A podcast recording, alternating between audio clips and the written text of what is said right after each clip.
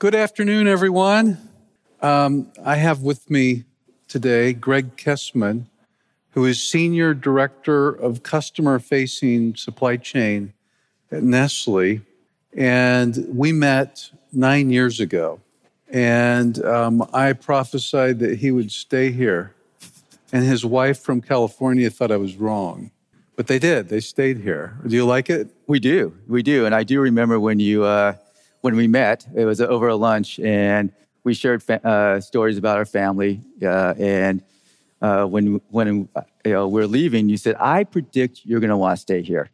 I went home and told my wife that story, and she thought you were crazy. Uh, so, but you know, here we are nine years later. Uh, it's a great place to live, great place to raise a family. But um, and I think a few other speakers have talked about this today. It's a great place to network, particularly in supply chain. The density of talent that you have here, uh, between the suppliers, the retailers, uh, uh, transportation companies is tremendous. You probably don't have it anywhere else in the com- uh, country. So, and the fact that you can, I can pick up the phone anytime and call someone in a particular area, and they'll return the call, and we can meet over coffee or discuss any issues uh, within the supply chain is tremendous. I mean, and that's and that was a surprise for me for staying in this area. Well, you know, it's interesting. We're talking today, of course, about designing a resilient, a reliable supply chain that's both agile and resilient. And I actually think that network adds to the reliability of the supply chain, right? Because if you've got lots of people you can call on, it gives you an advantage in that way. And a great diversity of types of functions. So, in fact, I think many people here um, don't know. So, you're a senior director of customer facing supply chain. What is customer facing supply chain management? Yeah, a lot of people ask that question. Uh, it is a part of supply chain that isn't traditional. It's not the demand planning, uh, supply planning functions or transportation management and distribution management, but it is uh, the part that's uh, responsible for ensuring the products that flow from our network, so from our manufacturing facilities and our distribution centers into our customer network. And, and we want to make sure that we do that efficiently as possible as reliably as possible, um, and ensuring that we meet our customer standards. And you know, a lot of people here have heard of the on time and full standards. So we're the function that's uh, ensuring that our company meets that standards to the cu- or those standards to the customer. Um, ultimately, we want to make sure that the product's available in store or online when the consumers want to purchase it. Uh, that, that's really uh, our goal. Uh, you know, it's a shame if a consumer has the intention of buying, purchasing your product, and we have many great brands, uh, but they go and it's not available, right? So we want to make sure that we have the most efficient supply chain, uh, cost-effective supply chain, but get to that uh, service level goal of, of, meeting our consumers' demand. So uh, we're talking about a reliable supply chain that's resilient and agile. Um, obviously, everyone's interested in this right now because of the pandemic. But let's back up for a minute. Let's talk about some of the trends that were occurring before the pandemic that also are leading to this?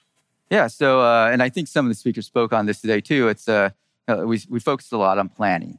Uh, so, and I, I, am traditionally a demand planner, so that's where I started uh, in my career at Nestle. And, you know, we had a lot of great software and data to help us uh, in demand planning um, and, and really achieved some great accuracy numbers with that. Uh, we also did customer planning, uh, supply planning, manufacturing planning, and supplier planning. So in each one of those areas, we became a lot more efficient because of the accuracy of the plan. Uh, a lot of that efficiency uh, was realized in inventory reductions, which unlocked working capital, allowed us to reinvest that capital back in the company, also allowed us to be more profitable. We, we had really high return on invested capital in, in that time frame because, because of this planning process and the data that we're able to achieve with it. Um, it was very siloed, though, right? It was very, very siloed. Uh, and uh, you know, I, I, think what we're learning today is, you know, the, the you know the siloed nature of our own manufacturing network versus the customer network is really was a blind spot. Well, you know, um, I've always thought we underestimated the cost of lost sales and the cost of stockouts. You know, there's always this trade-off between service and cost, but one i mean yeah transportation costs you can estimate clearly inventory carrying costs But the cost of lost sales and the cost of being out of stock is one of those really difficult ones because, you know, at the store level, if someone comes into the store and you're out of stock, they may just switch to another product. They may go to another store. They may never come back to that store. But at different parts in the supply chain, the stockouts and the and the out of stock situations can drive all kinds of expediting costs and uncertainty. Um, and um, you know now we see a lot of change. We see a lot of attempts to invest in inventory to reposition inventory. What what are your thoughts on that? Yeah, I think it's a uh, it's a key trade off, right? So um, we understand the cost to, uh, uh, of our business, of you know the transportation side to produce our products, to store the inventory. Um, it's that uncertainty on the service side. Right? Like, how do you get to 97%, 99% product availability? Uh, that's the part that uh, I think we often take for granted. Uh, it's a very difficult equation to manage. You, you can obviously carry more inventory to help us achieve that.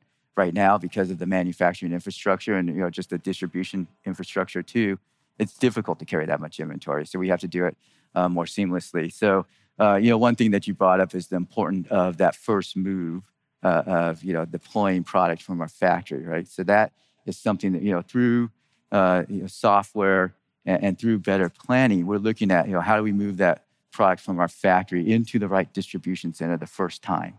You know, always a goal for us, right? You never want to move things twice, but it's even it's ever more important now because if you miss it this time, you're going to be out of stock somewhere, uh, uh, particularly with the inventory levels. So, um, you know, I think what we're learning from a company is service is far more valuable than we had had, had thought before the uh, pandemic, and we're prioritizing a lot more in a lot of our decision making. You know, um, it seems like everyone tries to solve uncertainty with more data. What do you, What are your thoughts on that? yeah, um, sure, sure. Like, uh, you, you, I think you hope to find the answer in the data, right? So sometimes you're looking at a problem or you're looking at, you know, uh, you know something that we're looking at right now is how do we forecast the future uh, when we typically use time series models, so shipments or orders that predicted future shipments and orders, and that was great for 20 years. Uh, you know, like I said, I was in demand planning. That really, we were really successful using just that data because inherent in that data was trend uh, that we could uh, use to project in the future. Uh, inherent in that data was seasonality, uh, whether it's you know baking products that you, you, know, you know, sell in the fall and the winter seasons. Uh, those those those patterns typically repeat themselves. But what we uh, have have since learned is you know we we have a whole new set of consumers that have tried our products, hopefully like our products, um, and those patterns may not carry in the future.